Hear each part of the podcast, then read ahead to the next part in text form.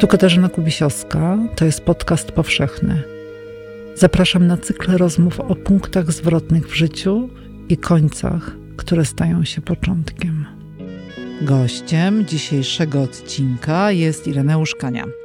Fakt, że czas i przestrzeń to właściwie jest to samo. Też to odkryłem sam, obserwując nasz zegar taki wielki, stojący w pokoju, gdzie wskazówki się przeskakiwały tak co sekundę, prawda? I one przebywały pewną przestrzeń. Zobaczyłem, że czas to jest prawdopodobnie miara przestrzeni przebywanej, ta przestrzeń. Albo odwrotnie. Albo przestrzeń to jest, to, to jest coś, co jest mierzone czasem. Takie coś mi się... To miałem wtedy około 10 lat, to pamiętam dobrze.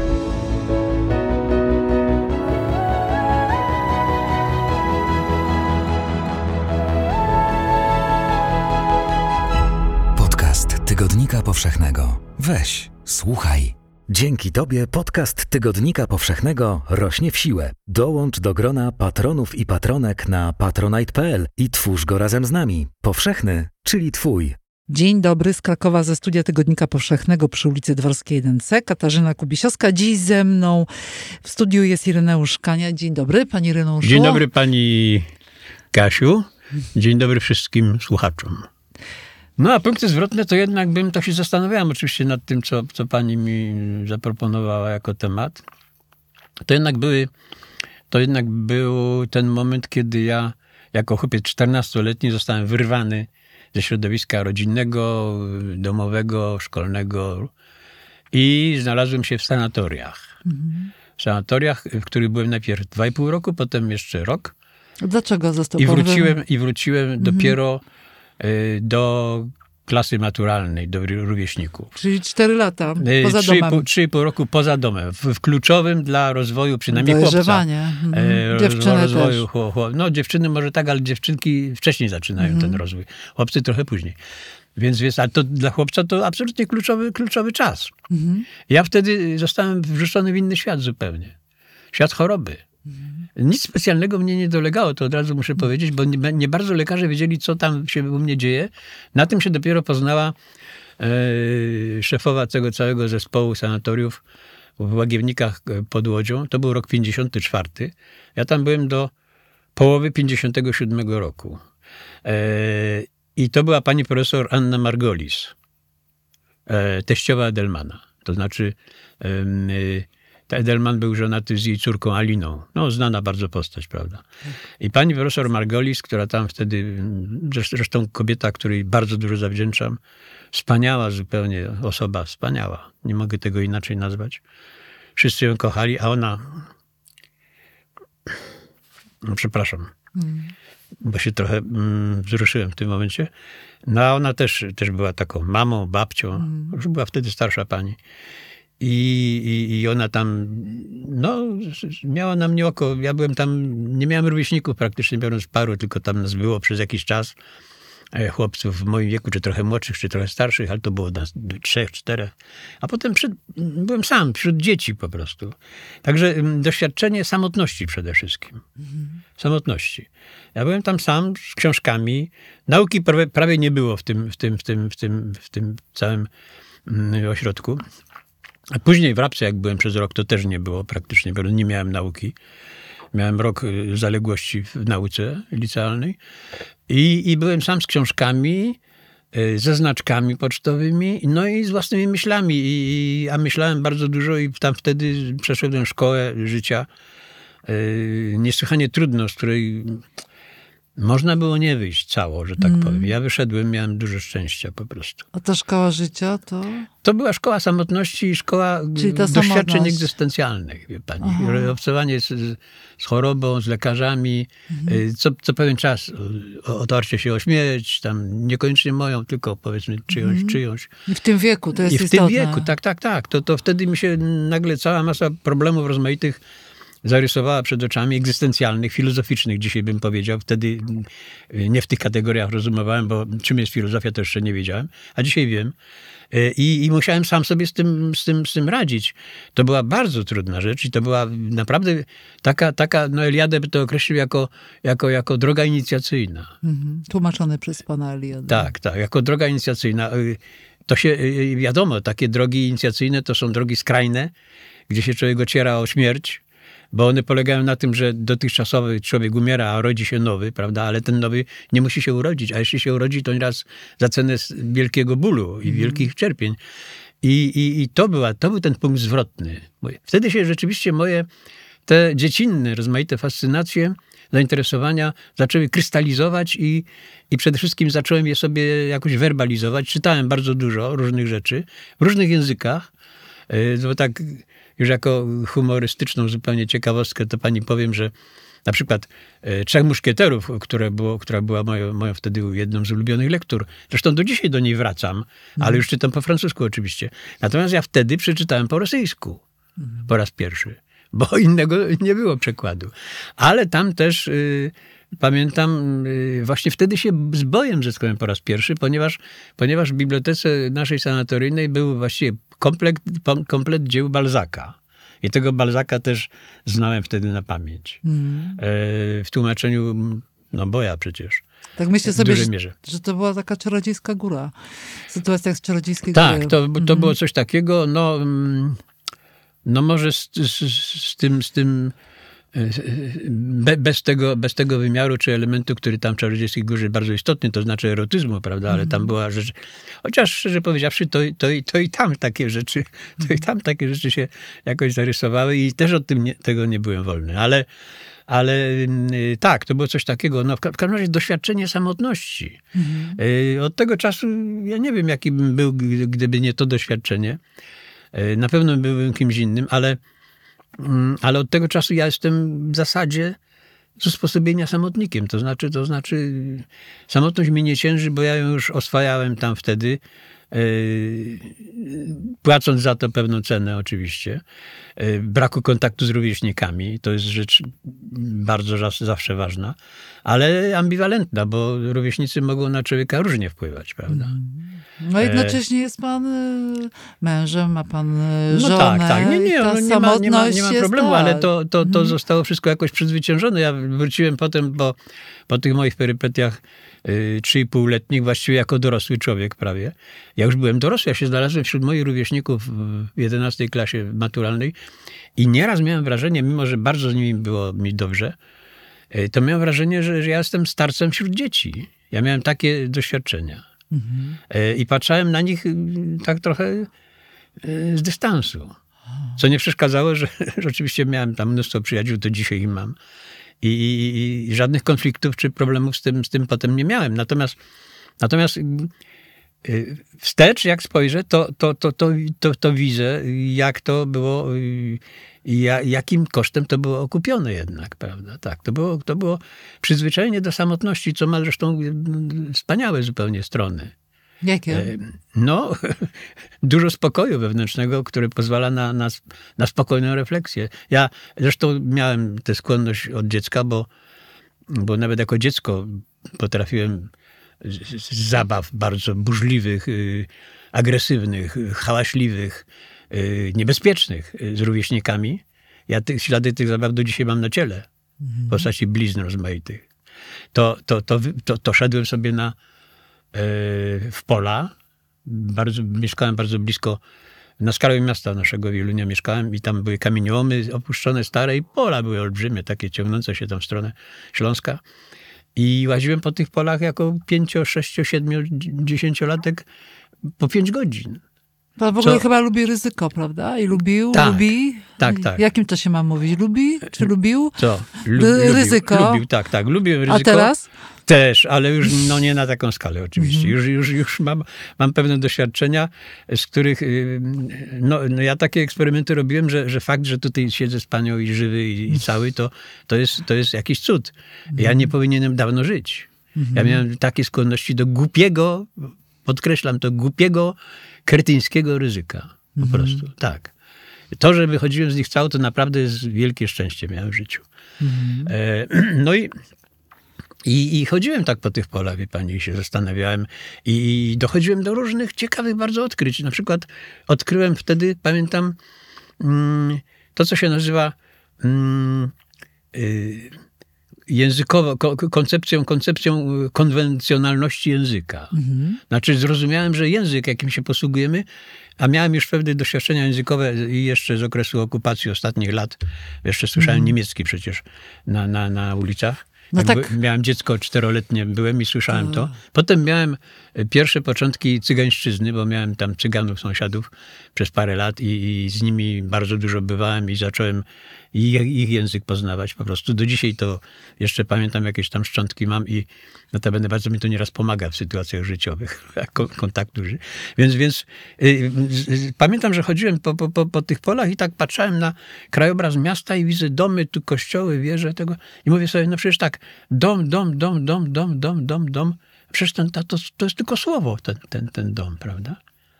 Tu widzę to, przecież to mogłoby się inaczej jakoś nazywać zupełnie. I też to byłby dom, dom, dom, tylko inaczej by brzmiało.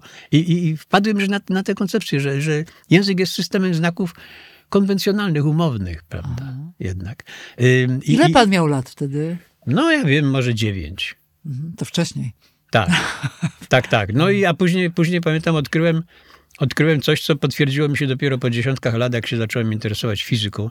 Yy, yy, relatywność yy, czasu i przestrzeni i fakt, że, że czas i przestrzeń to właściwie jest to samo. Też to odkryłem sam, obserwując nasz zegar taki wielki, stojący w pokoju, gdzie wskazówki się przeskakiwały tak co sekundę, prawda?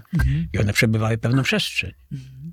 I zobaczyłem, że czas to jest prawdopodobnie miara przestrzeni przebywanej tam przez coś. Albo odwrotnie. Albo przestrzeń to jest, to, to jest coś, co jest mierzone czasem. Takie coś mi się... To miałem wtedy około 10 lat, to pamiętam dobrze. To nie wszystko, co dla Ciebie mamy. Dużo więcej czeka na Ciebie w każdym wydaniu Tygodnika Powszechnego. Kup na stronie tygodnikpowszechny.pl lub w kiosku. No, no potem, potem spotkałem, y, studiując fizykę mm, einsteinowską, y, koncepcję czasoprzestrzeni jako, jako, jako pewnego wymiaru, y, y, który, który istotowo jest tym samym. I tak dalej, i tak dalej. Więc to takie, takie rzeczy mi chodziły po głowie. I byłem przygotowany już do refleksji językowej, kto- która, która u mnie nas- nastąpiła tam wtedy w tych łagiewnikach, sanatorium. y, I zainteresowanie językami. E, Ale, ale dlaczego? No dlatego się nauczyłem włoskiego tam, jako chłopiec y, 15-letni, że po pierwsze pani profesor Margolis zobaczyła, że ja się tymi rzeczami interesuję, bo mi przynosiła znaczki pocztowe z, ze zbiorów swoich braci chyba, czy coś takiego. E, I dostałem od niej katalog y, Zumsteina, taki, taki szwajcarski, potężny, księga, no, gdzie były no, po niemiecku, ale, ale były też y, fragmenty po francusku. No i ja oczywiście chciałem o znaczkach wiedzę mieć większą, y, coraz większą. I tym katalogiem się posługiwałem i ona zobaczyła, że mnie języki y, intrygują. Y, Już wtedy miałem łacinę w szkole. Tam mieliśmy, mieliśmy w tej szkole w Łagiewnikach sanatoryjnie, to połowy przedmiotów w ogóle nie było. W ogóle nie było. Nie było fizyki, biologii, historii na przykład. Natomiast mieliśmy polonistę. Polonista był i polonista jednocześnie był łacinnikiem. Pan Juszczyk się nazywał Juszczyk. E, kapitalny człowiek, genialny nauczyciel, no ale miał tylko y, troje uczniów, bo, bo chodziłem do sąsiedniego pawilonu, tam były dwie dziewczyny w moim wieku i, ja, i była nas trójka w klasie, że tak powiem. I ten pan Juszczyk mm, y, nauczył mnie łaciny po prostu. Znaczy ja sam się nauczyłem, bo to nie jest tak, ale to był bardzo dobry kierownik, y, y, pedagog. Ale jednym z jego ulubionych ćwiczeń to było zadawanie nam tekstów łacińskich do tłumaczenia na przykład wierszem. Owidiusza Metamorfozy, Przemiany, kazał nam tłumaczyć wiersze. I to wierszem takim, jaki jest w oryginale, to znaczy heksametrem, po polsku. I myśmy to robili. Ja tak nawiasem mówiąc, może lat temu 10, może 15, czyli już dziesiątki lat po tym wszystkim, znalazłem swój zeszyt z tymi wypracowaniami i tam, i tam miałem kawałki tego, tego y, Owidiusza. Aura prima satas etasque vindice nullo sponte sua sine lega fidem rectum fecolebat i tak dalej. I moje wypracowanie po polsku. I tak się zacząłem zastanawiać, czy dzisiaj bym to zrobił inaczej. I doszedłem do wniosku, że nie, że nie mógł tego zrobić ani inaczej, ani lepiej. Jestem pod wrażeniem. E, Miałem wtedy 15 lat i pół, Aha. dosłownie. Niesamowite. Czyli y, jednak jakiś taki dryg do tego już wtedy miałem. I to mi się bardzo no, podobało. Ewidentnie, ewidentnie. A i kolejny punkt zwrotny, jak pan już wychodzi z tego sanatorium z tym No, ale to był, to był cały, ten, cały ten okres taki, wie Tak. pani, cały ten okres, Tak. y, który sprawił, że ja, jak mówię, wróciłem do klasy maturalnej wśród rówieśników którzy mnie przyjęli, bo też się tego bałem, mhm. przyjęli mnie fantastycznie. Y, po prostu, no tak jakbym, jakbym wczoraj tam stamtąd od nich wyszedł, prawda? Nic, żadnych problemów. Od razu świetne miałem kontakty z, z nauczycielami, z rówieśnikami, z, z przyjaciółmi y, dawnymi. Mhm. Y, I, cały ten okres uważam za punkt zwrotny w moim życiu, bo to było jednak 3,5 roku. A na tak jeszcze mm, w Rabce miałem po operacji, którą musiałem tam przejść wtedy. Bardzo poważnej operacji, która omal nie skończyła się tragicznie.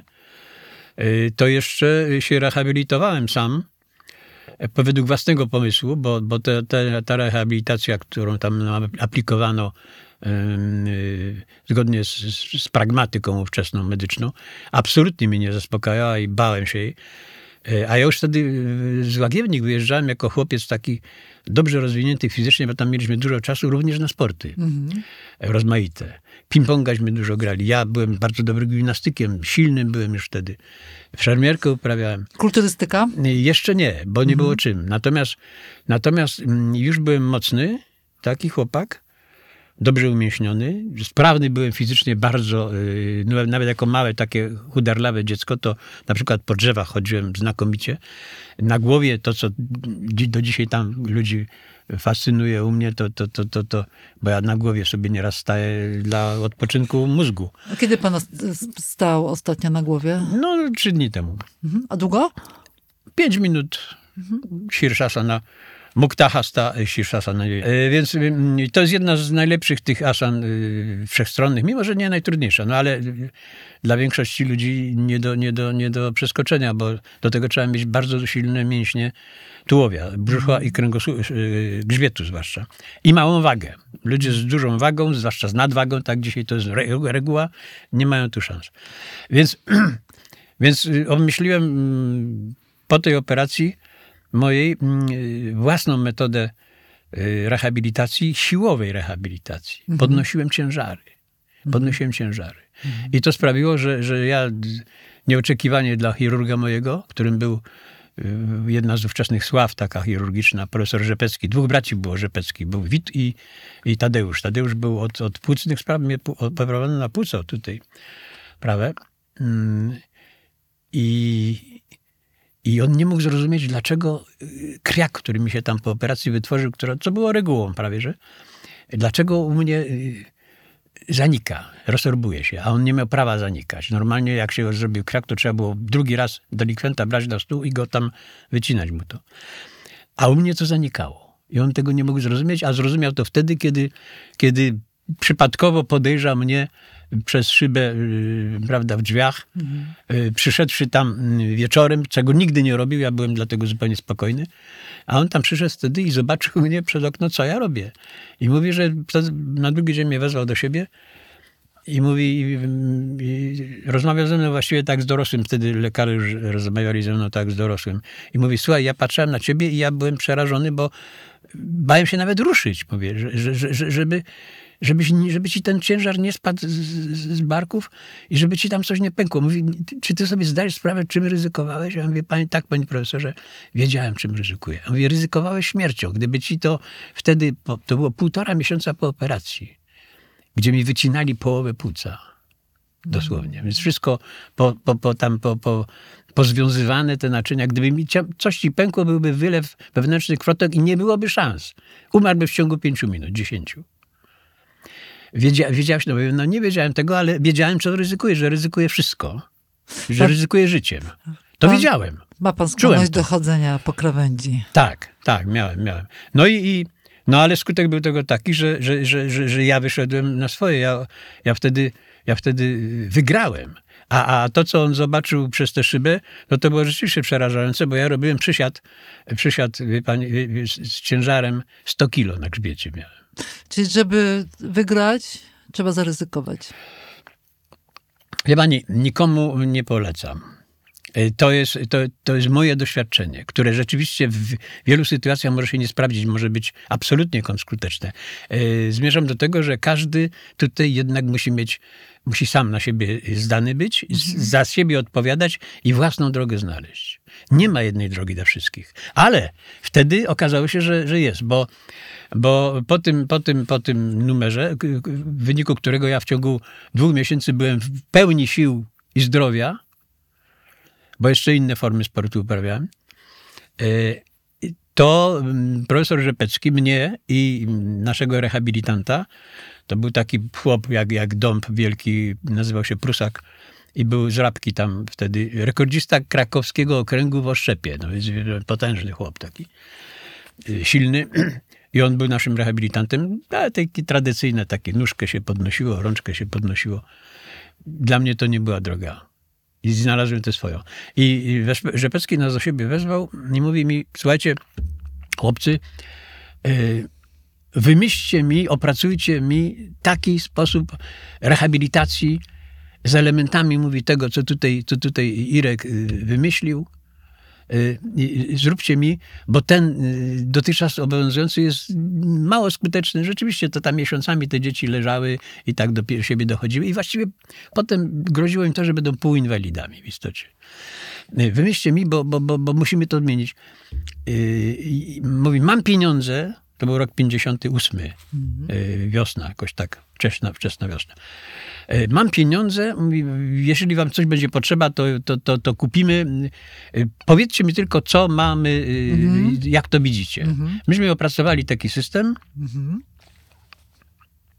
On, on, on dał nam pieniądze, zrobiliśmy salę gimnastyczną z przyrządami ze wszystkim i zrobiliśmy nowy system rehabilitacji, mhm. który się okazał absolutnie przełomowy w tym wszystkim. Podoba Ci się podcast? Słuchasz go bezpłatnie dzięki patronom i patronkom podcastu Tygodnika Powszechnego. Sprawdź korzyści na patronite.pl.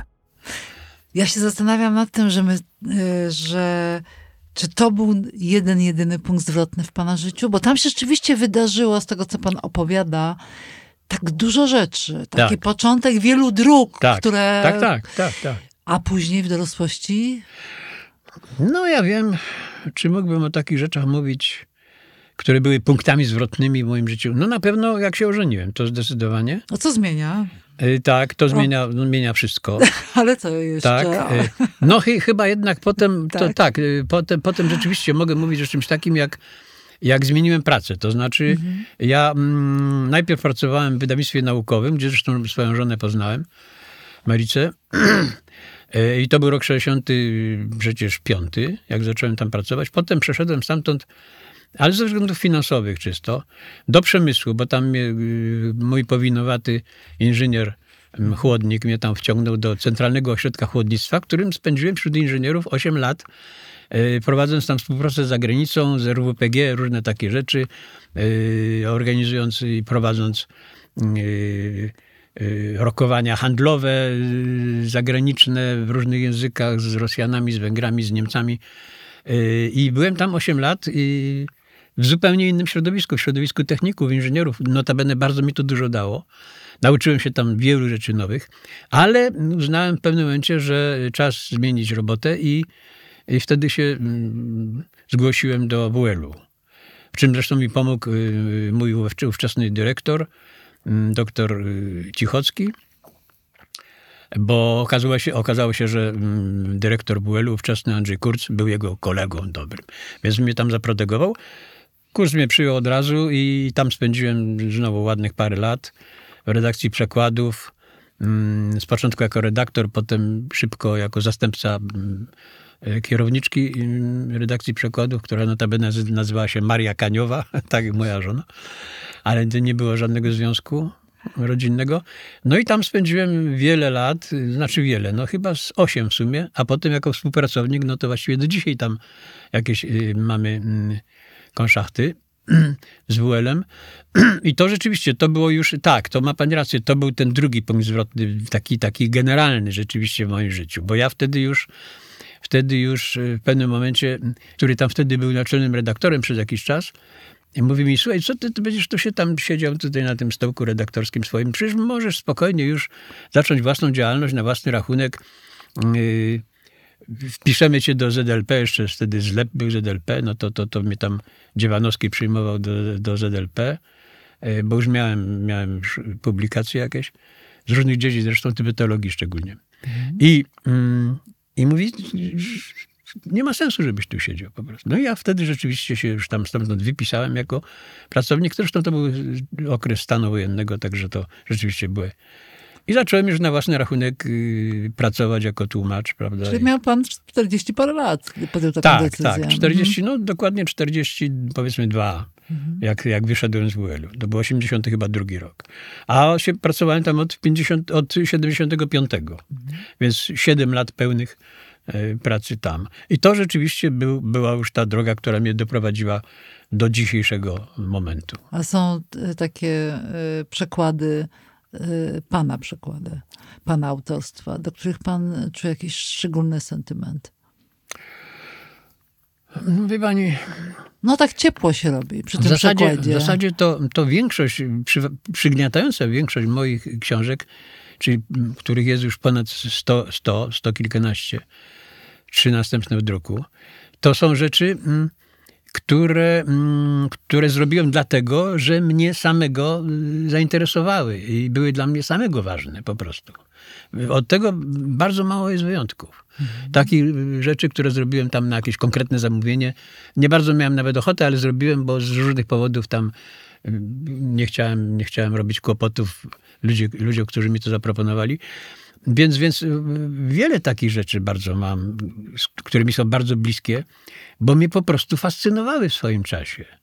Z tym, że fascynacje moje y, mają pewien okres użyteczności i trwania i po 20-30 latach mi na przykład przechodzą. No, W tej chwili już od ładnych paru lat nie zajmuję się, nie zajmuję się yy, Tybetem i kulturą tybetańską, bo zajmowałem się nią lat 40. Yy, No i, i nauczyłem się języka i, i, i przełożyłem pięć książek z tybetańskiego, wielkich książek, takich klasycznych książek.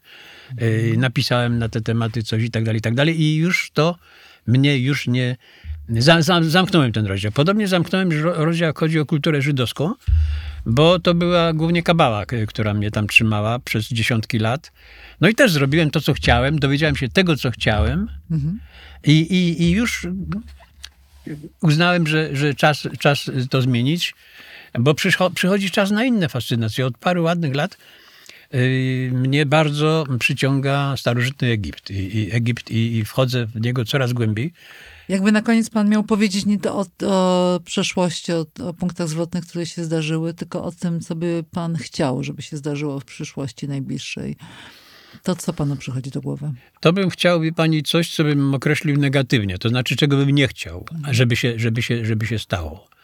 Nie chciałbym, żeby, żeby, żeby ten okres schyłkowy, który dla mnie jest oczywisty, e, naszej cywilizacji, e, z naszej winy oczywiście, e, żeby, chcia, chciałbym, żeby on nastąpił o wiele później niż, ni- niż ja to przewiduję. A pan przewiduje? Nie powiem tego. Nie chcę. Nie chcę bliźnich zasmucać, zgodnie z dyrektywą jednego z moich starszych mistrzów, przyjaciół właściwie, Czesława Miłosza. Nie ma sensu zasmucać bliźnich, nie powinno się zasmucać bliźnich niepotrzebnie. To znaczy w sytuacji, w której yy, to, co powiem, czy czego nie powiem, nie ma już żadnego znaczenia. Bo tak w tej chwili jest. Wszystko idzie jak lawina, wielkimi, potężnymi nurtami, których nic nie, nie, nie powstrzyma. Powstrzymać mo, mogłaby tylko jedna rzecz, która teoretycznie jest możliwa, praktycznie niemożliwa. To znaczy generalna na skalę całego już globu w tej chwili zmiana ludzkiej mentalności. Ale co, co mam tutaj na myśli, no to pani na pewno się domyśla. Zmiana ludzkiej mentalności, której, która, mówię, teoretycznie jest możliwa, bo człowiek jest isto- istotą plastyczną. Natomiast ona musiałaby y, nastąpić na skalę całego globu i to szybko. No nie mogę sobie tego wyobrazić. Dlatego mm, będziemy płynąć w tym, w tym, tym straszliwym nurcie, w tej lawinie, która mm, zmienia bieg y, w zależności od kamieni, po jakich się toczy. Na ten temat z, z Miłoszem kilka razy rozmawiałem, ale generalnego wektoru nie zmienia. Generalny wektor lawiny jest jeden. To jest ciągle w dół i ona zatrzymuje się wtedy, kiedy osiąga najniższy punkt. Mhm. Dopiero wtedy się zatrzymuje. No a jakbyśmy mieli jednak e, e, trochę nadziei w naszą rozmowę wlać, nie zasmucić bliźnich. Wie pani, tutaj powiem coś bardzo niepopularnego, ale no niestety muszę to powiedzieć, skoro mnie pani o to pyta. Dla mnie pojęcie nadziei nigdy nie było ważne i zawsze było właściwie pustym dźwiękiem. Mhm. Ja nigdy w naj, najtrudniejszej sytuacji, a otarłem się o śmierć kilka razy, nie pamiętam, żebym, żebym miał jakąś nadzieję. Nie. Ja natomiast jestem typem widocznie takiego jakiegoś mózgowca. Dla mnie się liczyła jedna rzecz, to znaczy kalkulacja szans, jakie mam. Kalkulacja szans. Na przykład jak szedłem na operację, która wiedziałem, że się może źle skończyć, bo się tak wtedy to e, działo nieraz, no to sobie policzyłem, że jednak mam znacznie więcej szans, że wyjdę z tego cało, niż że nie wyjdę cało. I byłem spokojny. I to nie była kwestia nadziei, tylko ja sobie wykalkulowałem, jakie mam szanse. I się okazało, że, że miałem rację, bo, bo wprawdzie wtedy się otarłem o śmierć, Operacja się doznakomicie udała, natomiast po operacji wystąpiły komplikacje yy, zawinione przez pielęgniarkę, która nie zobaczyła, że mnie tam wyskoczyła igła z żyły i krew zamiast mi iść do żyły, to szła w materac. I, i, i kałuża się zebrała pod, pod, pod, pod łóżkiem. Mnie uratowano w ostatniej chwili. Powiedział mi wtedy profesor Rzepecki, bo mi mówił o tym. Mówi, słuchaj, od ciebie uratowało to, że masz bardzo wyjątkowo mocne serce. Gdybyś miał słabsze, to byś godzinę już nie żył. No więc yy, mało brakowało, no ale, ale, ale żyję, prawda? Podobnie miałem sytuacje w innych, w innych sytuacjach byłem, które też ledwo, ledwo, ledwo wyszedłem z tego, a, a żyję. No więc yy, to, to zawsze było dla mnie istotne. Jakie mam szanse? są sytuacje, w których pani te, tych szans nie może zakalkulować, bo nie wszystkie dane są nam y, dostępne, współkształtujące y, bieg y, rzeczy. Ale są też takie, tak jak wtedy z tą operacją, że, że ja mogłem te, skalkulować te szanse, bo wiedziałem, że jestem zdrów. Poza tym, co tam się działo gdzieś w środku, a czego nikt wtedy nie wiedział, co tam jest. Y, dlatego mnie pani profesor Margolis skierowała na operację. Mówi, bo tutaj jesteś u nas dwa i pół roku, my cię obserwujemy, rozwijasz się normalnie, a, a, ta, a ta, ta sytuacja płucu ci się nie zmienia. Mówi, ja, ja sądzę, że to jest coś, może być coś bardzo niebezpiecznego, dlatego proponuję, żeby, żeby, żebyś pojechał na operację. Ona mówi do mnie, a miałem wtedy 16 lat, chłopak. Co o tym myślisz? Ja mówię, pani profesor, ja jestem małoletni i moje zdanie tu nie ma, nie ma znaczenia, to trzeba z rodzicami. Mówi, a no widzisz, spokojnie, ja z rodzicami będę rozmawiać, ale chciałam wiedzieć, co ty o tym sam myślisz. A mówię, no to mówię, wie pani, jeżeli pani tak uważa, to jestem gotów jutro na tę operację jechać. No i tak się też stało. I dzięki temu żyję. Więc, więc yy, krótko mówiąc, jak mnie pytają ludzie, tak jak w tej chwili pani, Y, czy jest jakaś nadzieja, czy coś. Ja odpowiadam nieraz, nieraz brutalnie. Wobec pani oczywiście nie będę brutalny, bo, bo, bo, bo pani jest kimś innym. E, od nadziei to są księża i, i, i psycho, psychoanalitycy i różni tacy specjaliści. Ja nie jestem od tego. Ja zawsze, mnie zawsze zależało na tym, jaka jest prawda o świecie, o sytuacji, o mnie samym. I taką prawdę, jak, jak, taką, w jakiej mierze jest ona nam dostępna w ogóle, to ja, to ja zawsze na pierwszym miejscu chciałem wiedzieć. I, i, i taki jestem po prostu. Nic tu nie proponuję, niczego nie narzucam, niczego nie, nie, nie głoszę, nie, nie lansuję. To jest moja, moja osobista prawda, która niekoniecznie musi kogokolwiek interesować, y, bo każdy musi mieć y, swoją prawdę. Musi szukać swojej po prostu. Szukać swojej. Ja swojej szukałem. Mhm. Czy ją znalazłem, to nie wiem. Być może tego się nigdy nie, nie, nie osiąga. Ale, ale dowiedziałem się czegoś, yy, co uważam za swój kapitał i czego się trzymam po prostu cały czas. Dziękujemy za wysłuchanie podcastu. Poznaj też moc czytania na tygodnikpowszechny.pl. Czytaj i rośnij z nami. Podcast Tygodnika Powszechnego. Weź, słuchaj